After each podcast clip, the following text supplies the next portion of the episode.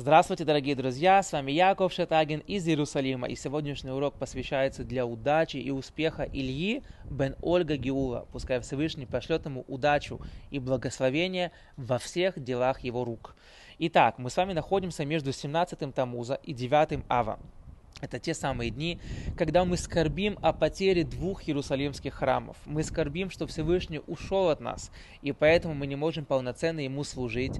И мы ждем с нетерпением, когда Всевышний построит третий храм, и мы сможем служить Ему на сто процентов, и наступит наконец-то гармония в этом мире, и все будет хорошо у каждого человека. Раз мы так сильно ждем третий храм, мы обязаны учить законы, которые связаны с третьим храмом, а это законы жертвоприношений, которые будут приноситься с Божьей помощью в храме. Спрашивает Любавич Скребе, какое жертвоприношение будет первым? Придет э, пророк Ильяу, придет Машиах, появится у нас здесь, в Иерусалиме, храм. Что мы будем приносить, какое жертвоприношение будет первым? Говорит нам Любавический Рэбе, это будет Корбан Тода. Жертвоприношение, которое называется Тода, спасибо – что это за жертвоприношение? Эту жертву приносят четыре человека. Те, кто прошли по пустыне. Пустыня – это очень опасное место. Всевышний, когда помогает человеку пройти по пустыне и вернуться живым и здоровым, человек должен принести и сказать э, жертву, принести в Иерусалим, сказать Всевышнему спасибо, спасибо за чудесное спасение. Точно так же те, кто путешествуют по морям и океанам. Море и океан – это такие опасности. Если ты прошел живым, этот путь, приди в Иерусалим, принеси корбан туда, скажи Всевышнему спасибо за твое чудесное спасение. Также больной, который выздоровел, обязан был сказать Всевышнему спасибо, придя в храм. И также тот, кто вышел из тюрьмы. Из такой большой опасности выйти из тюрьмы, иди в Иерусалимский храм, принеси корбан туда, скажи Всевышнему спасибо. Говорит Любавический Ребе, после двух тысяч лет изгнания мы точно так же, как эти четыре человека, приносим корбан туда.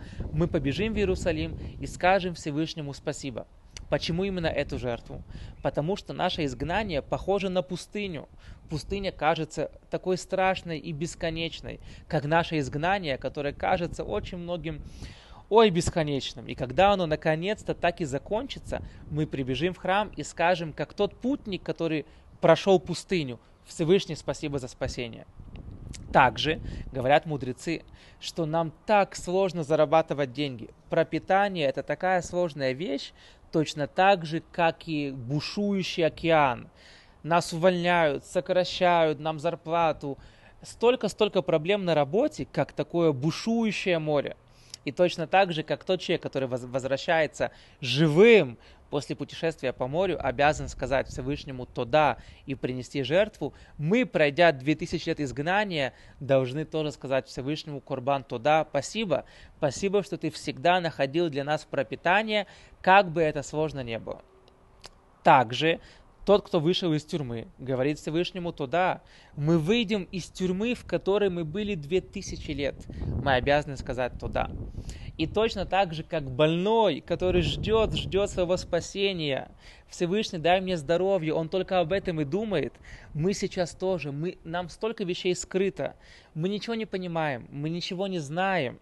Слово «больной» на иврите, «холе», это гематрия 49. У нас есть 50 уровней знаний, 50 уровней бины.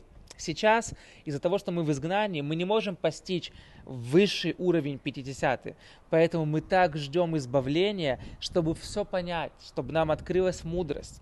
И точно так же, как больной, который выздоровел, бежит в храм и говорит Всевышнему туда, когда закончится изгнание, мы побежим в храм и принесем жертву туда. Получается, что все четыре категории спасения, они сбудутся с нами, когда будет третий храм. Первое жертвоприношение – это корбан туда, благодарственная жертва.